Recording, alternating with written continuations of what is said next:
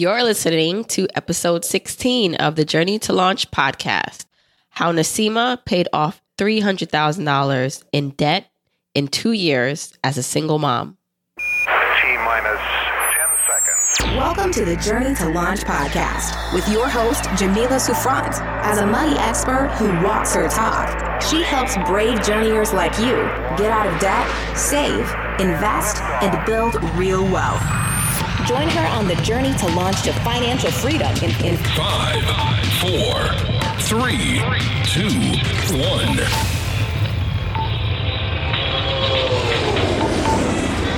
Hey, hey, hey, guys. Welcome back to another episode of the Journey to Launch podcast. We are on episode sixteen. Whoop, whoop. So this episode, I'm excited because I'm talking to Naseema of Financially Intentional. And I love talking to people who have reached the promised land, as I like to say. So if you listen to the last episode, episode fifteen, and a couple of my other guests, the people who have already reached financial freedom per se, they are retired and their investments, their passive income basically takes care of their main expenses. But I also like to talk to people who are still on their journey, who are in the trenches, who are paying off debt, who are figuring out their own way. And Naseema, I consider to be one of those people because she is on a journey to become debt-free. She has paid over three hundred thousand dollars in debt in two years. And so I know you guys are wondering, how is that possible? And we're going to get into all of that in her episode and what she talks about. So I can't wait for you to hear it. And if you want the show notes for this episode, you can go to journeytolaunch.com slash episode sixteen, you'll be able to get the links to anything we discuss. And as I always say, if you are enjoying this podcast, please subscribe on whatever it is that you listen to. So whether you listen to it in YouTube or on Stitcher or TuneIn or Apple Podcasts, subscribe. And if you listen in Apple Podcasting app, please rate, review, and subscribe. Those reviews really matter. I'll be reading a review at the end of this episode. So if you left me a review, stay tuned. Maybe you'll hear your review read on the episode. And if you haven't left your review yet, what are you waiting for? Please go over and review the podcast and rate it on iTunes. Also, some more housekeeping.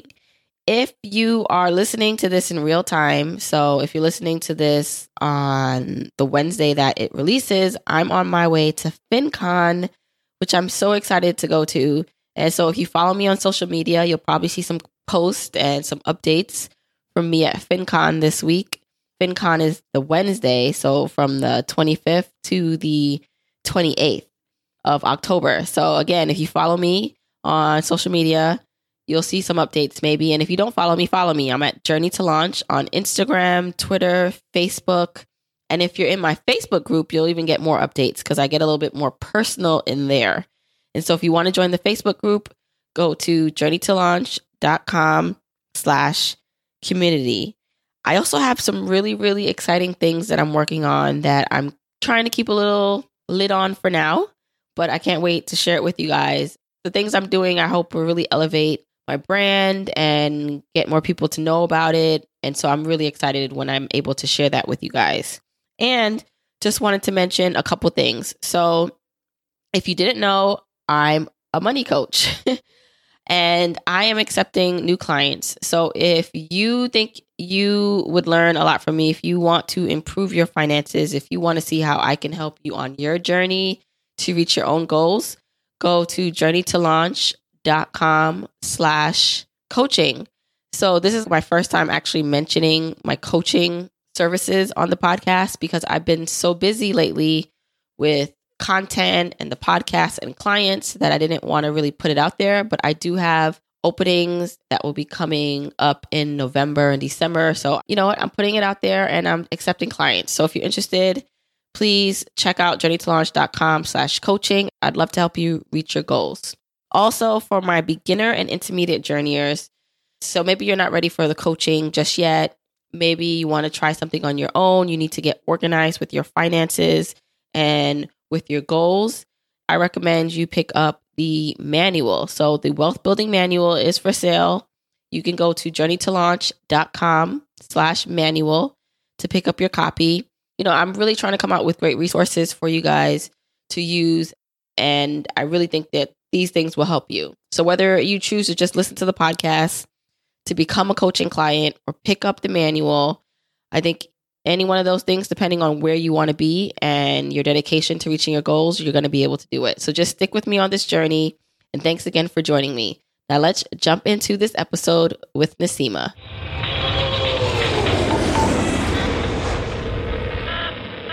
I am so excited to have Naseema from financially intentional dot com on the podcast. Naseema, if you don't know, if you don't follow her already, just has an amazing story. She has an amazing spirit.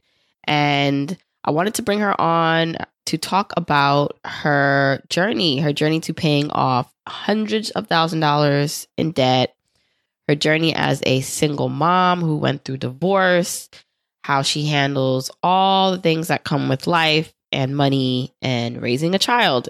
I just want to welcome Naseema to the podcast. And Naseema, jump in and tell us more about yourself. You did such an amazing job introducing me, but I'm Naseema of financially intentional dot com.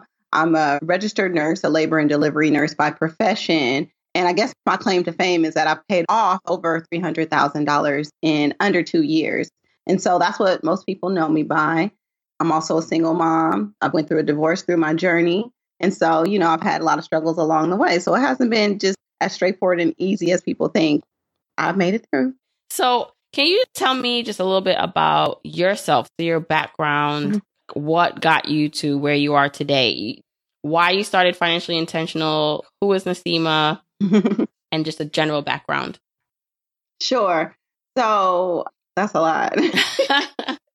I've been through a lot. Basically, nursing is my second career. I've had a lot of education. Therefore, I came out of nursing school with my master's in nursing in two thousand twelve with over two hundred thousand dollars in student loan debt. So I'm originally from Oakland, California. I went to U S C in Southern California for graduate school and for undergraduate school. So just like Cassandra, we're both from Oakland. We just, we both went to S C. We're both Trojans.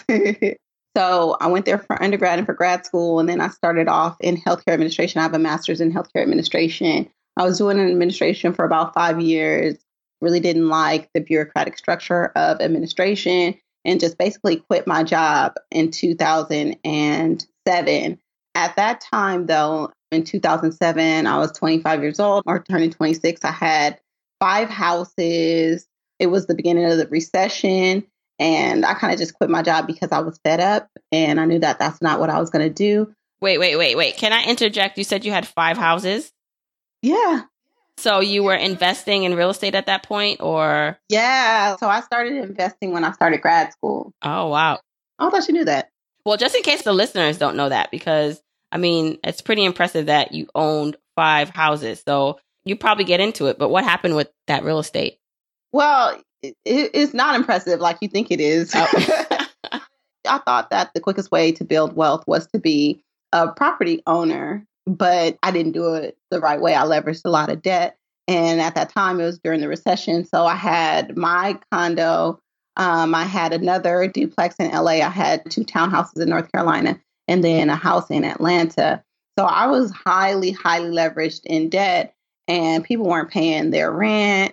I was having problems with construction companies. And so it got to a point where, like I said, I quit my job. I didn't have all that extra income. I was in financial straits. It was times where I was taking out payday loans to make it. Can we back up a little bit? Because this is fascinating to me. uh-huh. How did you end up buying all these houses at such a young age? I don't know if you know Patrice Washington. Yes, yes. She's one of my good friends. Part of her story was by the time she was in her twenties, she was a millionaire because she had a real estate company. So I'm part of that real estate company. They help people do a lot of investing in real estate across the country. And I participated in that. So I was like, okay, you know, I want to build up my portfolio. So I'll do it by buying houses. My first house I bought, that's the house that I lived in. And then subsequently, you know, I just bought these investment properties, a couple every year until I had five. On the outside, it looked like I was a millionaire as far as assets at twenty-five. But really, I was really broke. Okay. So that's how that happened. But it was a struggle. It was a struggle. I wasn't making that much money. I think at that time I was probably making like fifty thousand dollars a year, but I was still floating thousands and thousands of dollars in mortgages when people weren't paying. It's not so impressive looking back on it, you know, but back then a lot of people were impressed by it, but I wasn't impressed because I knew how much I was struggling. You knew the behind the scenes of it all. Yeah. Were you putting down the smallest amount in equity and just taking out loans oh for God. the rest? No, remember back in those days, they were doing those zero percent down loans. It was like totally, now I can't even think of what they were called. Like zero down and probably mm-hmm. no loan docs. Yeah, like anybody could qualify for a loan. You know, they weren't really looking at docs. And like I said, it was kind of shady business back in the day. You know what? It's funny you say that, because when I talk about me buying my first property, my condo in Dumbo, Brooklyn, the only reason I was able to buy that is because at the time it was the height of the real estate market and they didn't check my income, because if they would have checked right. my income, they would have saw that I could not really afford it on paper. Right. My check was literally the whole mortgage. And so that's how I got into real estate, how I right. was able to buy it. And it worked out for me because eventually my income grew and I was able to cover it, and I moved out and now it's getting rented out. But I can totally understand how you can get caught up in that. Right. So the term I was looking for was the subprime mortgages. That was the height of the subprime mortgages. My first mortgage, I put like three percent or five percent down. That was it. And then after that, either I put zero, nothing down. I just paid all the fees. So that's how that happened. And so obviously I was like leveraged up to my eyeballs in debt. That's all I had. I didn't really have a lot of assets. I just had a lot of debt. But I'm twenty-five years old. What did I know? But also it was a blessing because I was twenty-five years old and I still had time to recover from that. After I quit my job, I moved to Texas just to get out of California for a little while. Ended up not working and going to take my prereqs for nursing school because I was like, okay, I just want to be a nurse so I can have autonomy. I can have a job that has a lot of autonomy. I can travel the world, take travel nursing assignments around the world. I don't have to deal with all the bureaucrats of healthcare, but I can still be impactful in healthcare. But at the time, I had to make the tough decision that I had to let those houses go. So ended up in two thousand eight having two foreclosures, two short sales, but I still had my initial condo in Inglewood. And then I got into nursing school in two thousand eight. So nursing school, I did an intensive one-year nursing program and became an R N. And then I went back to get my master's in nursing. And like I said, I came out in two thousand twelve with the over two hundred thousand dollars in student loan debt. But most of that was from just the nursing school portion, because that nursing school was a self-funded program, and all by itself is like eighty thousand dollars. So that's where a lot of that debt came from. So by the time you graduated, you had two hundred thousand dollars in debt, but then you had your master's in nursing. Mm-hmm. You only had that one condo. Mm-hmm. Yeah, but it was in L A and I'm living in the Bay Area. So I was renting that out and still had my place in the Bay Area. So moved around a lot, worked. I was making really, really good money. Not really tripping, not really thinking I had a lot of debt, because I would buy a car and then I'll just pay it off in two years. And that's what I consider debt. I figured two hundred thousand dollars in student loans, that's always going to be around. I never tripped off of it. I just made sure I made my minimum payments. And then eventually I got in the public service loan forgiveness program. And I was like, okay, well, that's going to be the way out. So the way that the public student loan forgiveness program works is that you're put on a ten-year repayment schedule where you have to pick an income-based repayment plan, and you make those monthly payments. You make one hundred twenty consecutive monthly payments, and at the end of that, ten years or one hundred twenty payments, your loan is forgiven. So I was like, okay, I'm just in this for ten years. But mind you, my payments weren't low because my income is considered a little high. Mm-hmm. My payments were like two thousand dollars a month just for my student loans. Okay. And then at the time I got pregnant. And then, of course, in my pregnant brain, I decided to buy a house, and I kind of moved into the suburbs. And so I was looking at the houses that I could afford in Oakland versus what I can afford out here. And of course, the same house I can buy, like a little shack in Oakland, I could buy a bigger house in the suburbs. And of course, I bought the biggest house. I was pregnant. And of course, the baby needed like five rooms. Okay. Mm-hmm. Yeah, exactly. And six bathrooms. Why not? So I moved out here, and now I have this big mortgage. I have this big student loan payment. And basically, you know, I was making good money. I've always had like two jobs, but I was broke. At the end of the month, I did not have enough money. And it actually got to a point where I actually had to borrow some money to make ends meet from my sister. And so at that point, I hate asking anybody for help, and I hate borrowing from people. So I was just like, you know what? This is just ridiculous. I make way too much money to be this broke. And so I was like, something has to change. And so I already came to the conclusion that I was going to sell my condo in Inglewood. And I knew that I would get about one hundred thousand dollars profit off of that. So I was just like, you know what? To not be broke, I need to build up my savings. I need to have substantial savings, and then I need to invest the rest. And so I started researching how to invest. I need to learn more about investing, but because I've been in school my whole damn life, I hadn't like really gotten into it. So I wasn't comfortable investing until I felt like I had a better understanding of it. So I was like, okay, this is my time where I'm going to really dive in and try to understand investing and researching and investing products. And just like you, I have a really long commute to work. So I was like, okay, what podcast can I listen to on the way to work that's going to talk about investing? And so I stumbled upon the Dave Ramsey podcast. Now I had heard about Dave Ramsey in the past, but I didn't really, really know what his philosophy was about. So I started listening to the Dave Ramsey podcast, and I was just like, wow, like this is ridiculous. Who pays off their house? Why is that even a goal? That just doesn't even make sense. You know, he's just like this conservative white guy from the country. He doesn't know anything about the struggles that I'm going through. He doesn't know nothing about this two hundred thousand dollars in student loan debt. He's sitting up here telling people to pay off their student loan debts. Like, that just sounds stupid. I bet you he don't know nobody that has student loan debts like me. Until I just really started listening to the show and started listening to debt-free screens. And I'm just like, just hitting how many people were paying off massive amounts of debt, and they made so much less money than me. And I was just like, listen, there is no reason why I can't do this myself. And so right when I started getting heavy off into it and start being like, okay, I can do this, is around the time where me and my boyfriend at the time started talking about marriage and stuff. So I kind of brought him on board with me at that time, but I was doing things separate. So I started in April two thousand fifteen to really start attacking my debt. And so that's kind of where that journey started. Okay, so you realized at the point where you found Dave Ramsey that you needed to get your finances in order, but you were you were saying you were dating at that point with your former husband. Mm-hmm, you weren't married yeah. yet. Mm-hmm. Okay, so then what happened? So after you decided that, all right, I need to change my lifestyle because while I am making a lot of money, I have a lot of debt. What happened next? What propelled you to really make that change? I was just hella broke. I didn't even have one hundred dollars in my savings account. And so I'm the kind of person that once I put my mind to something, I do it and I kind of go hard. So I just followed the plan. I listed all my debts from smallest to largest, really, really got my budget together. What really, really changed the game for me was zero-based budgeting, where you give every dollar of your money an assignment and you do it in advance. So you create a monthly budget, and every dollar that comes in, you give that dollar an assignment and you know where your money is going. That made the biggest difference to me as far as how to attack my debts. And so before I knew it, I was trying to find every extra dollar. Like, it was a point where Fed Loan Services was like, that's who my student loans were. Like, you can't keep on making these payments. You're only limited to twenty payments a month. That's how much I was like, every dollar that I was finding, I was like, let me make a payment. Let me make a payment. And so I just kind of went hard in the paint.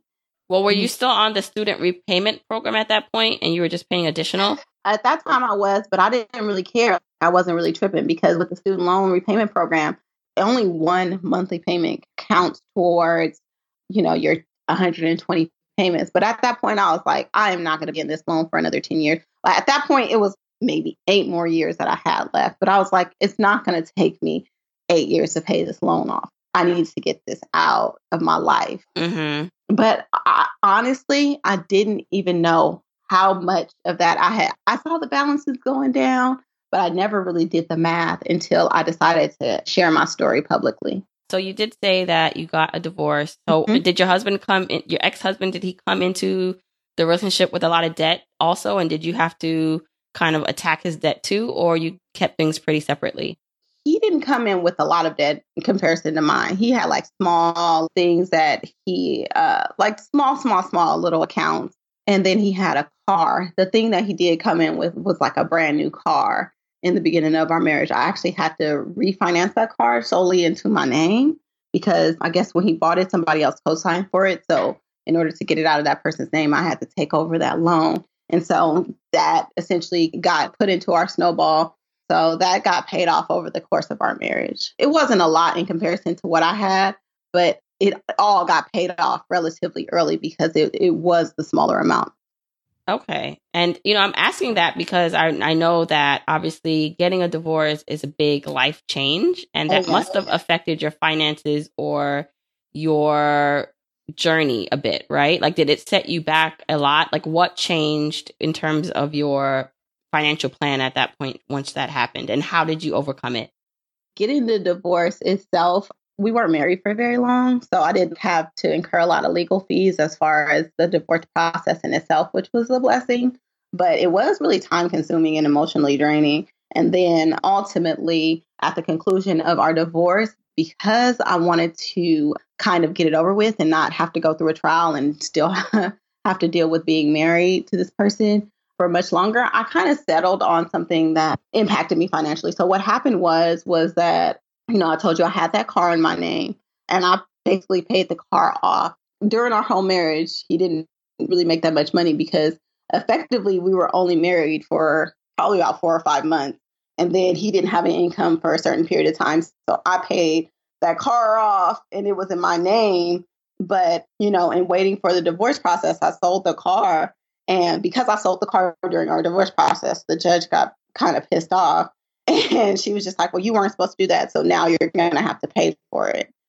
And even though I paid for that car myself, I ended up settling on giving him fifteen thousand dollars for the car that I paid off so he can get a new car. So that set me back financially. The, uh, the other thing that set me back financially, and this is what I do talk about a lot, is my taxes, because I was going through a divorce. The way that I had to file my taxes was different. And so I also had a thirty thousand dollars tax bill this April. Before that, I only had like twenty-four thousand dollars in debt. And then the divorce process and the ramifications of the divorce process set me back another forty-five thousand dollars. You know, you kind of have to weigh your own like sanity. And to me, forty-five thousand dollars is a lot of money, but to have my freedom and to be not burdened with that relationship, it was worth it. Like, mm-hmm. I'm fine. Right. I'm fine. Yeah, it set me back. It'll probably set me, you know, set me back probably a year in my journey, but what's a year? And then it's just testimony. It's just something to share, something that people can learn from. Right. Well, what would you, now looking back at that whole process, not necessarily your relationship, because we're not going to get that deep, but in terms of how you handle the finances throughout yeah. that time, is there anything you can say to yourself you should have done differently, or you you made peace with those decisions and you just decided to move on from there? Initially, when we started our marriage, we combined finances right away because, you know, I think that that's what you should do. I mean, I hear a lot of people saying that they keep separate accounts and all of that kind of stuff. And I just feel like if you're really committed to a relationship, and this is like, you're, you guys are supposed to be partners, you're supposed to be joined under God and all that kind of stuff. That's what you're supposed to do. You're supposed to act as one unit. And so in one way, you know, I think if I look back, like, and I was looking in hindsight and seeing kind of how that our relationship played out, I should have at least just waited a year or so to do that, or even waited to get married a little bit longer. I mean, but those are things that I say in hindsight. Ultimately, I felt like I was doing what was right. I don't regret paying off, even though like I could have been out of debt by now if I hadn't paid off his car, his debt, or whatever. But that's what I was, I was married. So mm-hmm. it's not like I was just tricking off on some random guy. That was my husband at the time. So, you know, I could have done things smarter, but I felt like I was doing the right thing. And when you do the right thing, but it still has negative consequences, you just chalk it up as a lesson. So I could have let that defeat me, or I just use it as a lesson. And I used it as part of the story that I share. It is what it is. Yeah. And it's a powerful testimony. And so now that you are divorced, you're a single mom. So how do yeah. you deal with that? So it all lies on your shoulders to take care of your daughter. And a lot of our listeners may be single moms or single parents. Is there any advice in terms of how to handle that situation? It's definitely a struggle. I have to depend heavily on people that I have to pay to help take care of my daughter. I have a lot of mom guilt for not being around her and having to work as much as I do. Like, if you guys follow me, you know, I, I work like five or six days a week and oh, a lot of overtime. So I work a lot. But the way that I look at it is, is that I'm working hard right now. My baby sees my, she sees what I'm doing. She respects it. I don't talk about work as something that's a negative thing. She thinks I have like the most beautiful job. She thinks I just go to work and play with babies, you know? So she thinks it's amazing. And I think it's just about the way that you frame it and the way that you approach it, because I love my job. I love what I do. And I just say that, you know, I'm putting in work right now so that later she can benefit and her kids can benefit. So I don't actually mind. I mean, the guilt trips in. I've heard people tell me that other people is raising my kids, that they're my child's mom. Like, I've been attacked on so many different levels. But ultimately, at the end of the day, I know my baby is well taken care of. And I know I'm doing what I need to do to protect her down the line. And I know that I always frame things like, am I being the person that I want her to be? Am I setting that example of the person that I want her to be? And I think people just need to look at it like that. Like, what kind of example are you setting for your kids? Because, you know, more is caught than taught. The way that they learn is through seeing you and the things that you do. So, you know, that's how I just have to look at it. And I think for people out there that are single moms, that are struggling, being a single mom is no joke. And I know amazing single moms. And, you know, I have some really, really good friends that are single moms or are moms that are pri- the primary breadwinners of their families. Like, as you know, most nurses are, especially in the Bay Area, because our salaries are so high. We are the primary breadwinners in our family. So we usually run the finances in our household. And it's just about knowing your why, working towards that, and don't let those negative voices in your head stop you and get in your way, because you're doing what you're doing for your family. So that's what I just tell everybody. And that's good advice. And one thing that really sticks out when you tell your story, so you paid off about three hundred thousand dollars so far in debt, right? Yes. Uh-huh. So when someone hears that, obviously, that's a lot of money. And they're going to think, well, wow, it's relative to your income, because you have to be at a certain income level to do that. But as you're saying, it was not without challenges. It was not without struggle. And it really isn't about the amount of money you have, because you could be making a million dollars and be a million point five in debt and be broke. So it's really about managing what you currently have. So what are some tips that you can give someone for managing their money? What are the game changers for you? Other than, you know, you said you started zero-based budgeting, but are there any special tips you can give? I really think that it's all about mindset, right? A lot of people have paid off a lot of debt and then get right back into debt. It's like, you have to decide. You have to forgive yourself for all those times you went back in debt, and you have to decide, this is the point where I'm going to change. I'm going to really do things that are really going to build my net worth and make sure that I am doing what I need to do in order to actually gain that financial independence, that financial freedom. But that's all in your mind. Like, it's eighty percent your mindset and twenty percent the actions that you're going to take. So once you make up your mind that you're going to do it, just come. It's just about following a game plan and sticking to it. Another thing is, is that I didn't look at my debt as three hundred thousand dollars in debt. Like, I didn't look at it like that. I looked at it as small little chunks. So what people often do is get overwhelmed by the numbers. But if you break it into like small, tangible steps that you could take it to knock out that debt, then just do it and don't get overwhelmed. Sometimes it helps not to even add up how much you paid. You could be like, oh my God, this is how much I paid, or this is how much I owe. And it's just, you know, it can be overwhelming, and that overwhelm can paralyze you and paralyze you with fear. Don't let that fear consume you. Also, celebrate your milestones. One thing that I do, and even though people are going to be like, this is not really for you, it really is. I take my daughter to Disneyland or to an amusement park at least once a month. She, we always go and do something fun. And to me, that's celebrating my success, even though people might say, oh, that's for your daughter. No, it brings me joy to be able to do something like that for her. And I have fun too. I mean, I do things for myself too, but I make sure that I build in into my budget time, vacation time, and time to like just enjoy, enjoy life. And right now, because she's three, those are the things that we do to enjoy life. Right. So, you know, those are the tips that I would give. You know, it's interesting that you bring that up, because I, my, another guest, and I'm not sure when her episode will be released, if it will be before or after yours, but Fifi from the Divine Hostess and Wonderfully Made podcast, she also, when I asked her just about tips to staying on the journey, staying committed, she brought up that you should definitely still reward yourself. And it doesn't need to necessarily be a big to-do. And it shouldn't necessarily mm-hmm. throw you off track of your goals. Right. But that we should make sure that we are at least giving ourselves credit and giving ourselves small rewards if we have to, just to keep ourselves motivated on the journey. So I like that you also said that. And how fun is it that you get to do that with her? Right. That's nice. Right. It's great. I love it. So where are you now with your debt? So is the goal to be completely debt-free, including the mortgage? Or like, what is your total goal and where are you now with that goal? Right now, I'm just working on my debt outside of my mortgage. I'm a little under fifty-five thousand dollars in debt, which I hope to have done by sometime next year. That's my goal. I'm not even really like pushing myself. I felt like I've proven that I can do it. And I was going super hard in the paint. But right now, I'm at the point of my journey where I need to balance out how much I'm contributing to my retirement, because I stopped contributing to my retirement, but I, I can't be paying the I R S all this money and not mm-hmm. having no extra retirement. So I need to figure out that balance. I had gotten to a point where I was just really, really, really beating myself up about not hitting financial goals the way that I wanted to, and just kind of giving myself a little bit of grace and just slowing down, like, listen, it's going to happen, and it's going to happen a lot faster than you expect.